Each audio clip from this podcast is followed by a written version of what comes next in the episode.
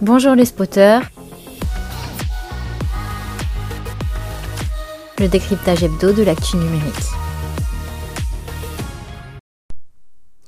Eh bien, bonjour les spotters et bienvenue dans notre live hebdomadaire de 15h. Et aujourd'hui, on va regarder un peu les dépenses IT, les dépenses numériques que euh, ont prévu justement les DSI dans les entreprises. Parce qu'on a un rapport là qui est un rapport State of the CIO, donc euh, qui est extrêmement intéressant et qui nous donne des éléments très très très concrets là-dessus. Alors déjà à commencer par le fait que plus de 59%, donc c'est beaucoup mais c'est bien, euh, prévoient de dépenser davantage en 2022 qu'en 2021. Ah, quelle surprise Bah oui, en fait, il se trouve que quasiment, malgré les récessions ou les difficultés économiques qu'on a pu vivre avec les crises, bah, le numérique, il continue à être comme ça en croissance, et c'est normal. De plus en plus d'investissements dans les boîtes. Voilà, ça, j'ai envie de dire que c'est une tendance lourde qui ne s'arrête pas depuis un, paquet, un bon paquet d'années.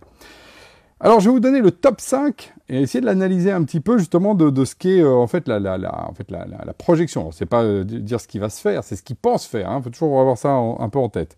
1. Renforcer les protections en cybersécurité. 2. Augmenter l'efficacité opérationnelle. 3.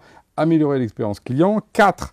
Transformation de tout ce qui est processus interne, automatisation. Et 5. Amélioration de la productivité des employés. Alors ce qui est hyper intéressant, quand on redonne des hashtags par rapport à ça, ça fait danger, marge, client, marge, employé. On voit bien ce qu'est une entreprise. Hein. Euh, danger, euh, déjà parce qu'effectivement, et c'est souvent un peu le problème aussi de ce que sont devenus des fois les CIO, mais parce que on les a, et les DSI, parce qu'on les a forcés aussi à être dans cette logique-là, c'est que euh, ils sont ceux qui doivent nous empêcher des dangers, évidemment les malwares, évidemment les ransomware, et tout ce qui concerne le hacking, et les problèmes qu'il peut y avoir, et les fuites de données qui sont évidemment par le RGPD, il y a mille risques aujourd'hui, parce que le numérique est devenu quelque chose de tellement important qu'il y a plein de risques associés. Du coup, danger. Et puis, après, on voit bien, il y a quand même deux fois euh, des logiques de marge, donc oui, l'informatique, le numérique sert à faire de la productivité, de l'amélioration opérationnelle. Et puis après, bah, on a les deux tenseurs de toute bonne entreprise, le client d'un côté et l'employé de l'autre. Euh, mais c'est intéressant hein, de voir finalement que euh, quand même les doses, hein, on a deux marges, hein, c'est un peu comme les cocktails. vous avez deux doses d'alcool de marge pour une dose de danger, euh, donc un peu plus acide, et puis les employés ont qu'une, un élément sur cinq, sachant qu'ils sont la cinquième point, et en pourcentage, par exemple, je vous donner aussi, renforcer la cyber, 49% des, des DSI, Améliorer la productivité des employés, 27%. Donc on n'est quand même pas euh, dans les employés first. Vous savez bien pourquoi je vous dis ça. C'est que moi je considère que, évidemment, l'enjeu numérique des entreprises, c'est l'expérience employée, remettre l'employé au centre du jeu et non pas, euh, évidemment, d'autres éléments. OK. Ensuite, si on regarde les objectifs qui se donnent.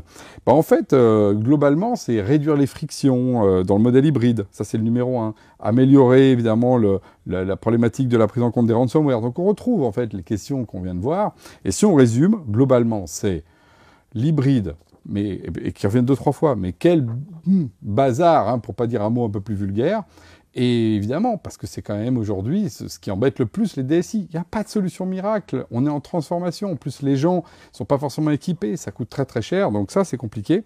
Et puis le dernier qui ressort, c'est euh, les, les, termes, c'est réduire, améliorer. Et puis il y en a un, c'est se préparer. Donc là, on y va doucement à rendre compte des nouvelles mesures environnementales. Et oui, l'écologie en dernier. Donc c'est là où on voit effectivement que euh, la partie IT aujourd'hui numérique, elle n'est pas forcément en avance sur ces questions-là, alors qu'elle a énormément de choses à proposer, mais plutôt un peu défensive. Alors ensuite, on dit, mais comment on fait hein Comment on fait? Ce qui est très très intéressant euh, du coup, euh, c'est on raffine l'informatique. J'aime beaucoup ce fait-là. Ce qui est ressorti en numéro un, c'est affiner. Et ça, je trouve ça vraiment intéressant parce qu'effectivement, tout le monde veut le Big Bang, des nouveaux outils, etc. Oui, mais c'est surtout aussi affiner le geste, affiner l'intégration, faire en sorte que le système marche mieux entre eux. Et ça, ça reste un sujet numéro un. Migrer évidemment vers le cloud. Et puis après, c'est quand même la problématique d'exploitation des données euh, euh, parce qu'on sent bien que la data, elle est au cœur de tout ça. Donc, quand on voit ça, il y a plus en gros de 53% qui pensent que le cloud, c'est la solution pour raffiner, améliorer, transformer. Et oui, d'une certaine manière, le cloud, c'est quoi? C'est euh, passer, que ce soit pour la partie SaaS, logiciel, hein, euh, ou pour la partie euh, donc IA, CPaaS, la partie plutôt infra, bah, c'est donner à des gens qui sont finalement des industriels de ça.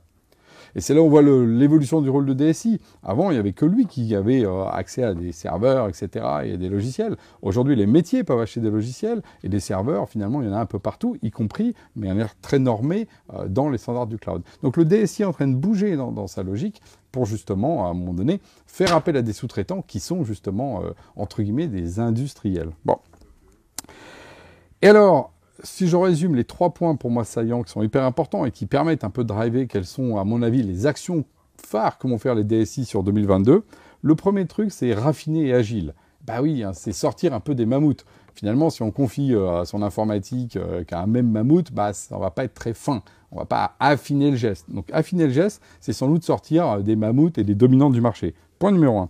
Point numéro deux, le risque, oui, mais l'opportunité l'emporte. Quand on regarde tout ça, le risque sort en top. Donc on se dit, ah bah oui, il n'y a que le risque et la peur. Mais non, en fait, quand on regarde tout le reste, et si on fait des sommes, oui, 49% sur la cyber, mais quand on fait la somme des autres sujets, les opportunités sont quand même plus importantes que les risques.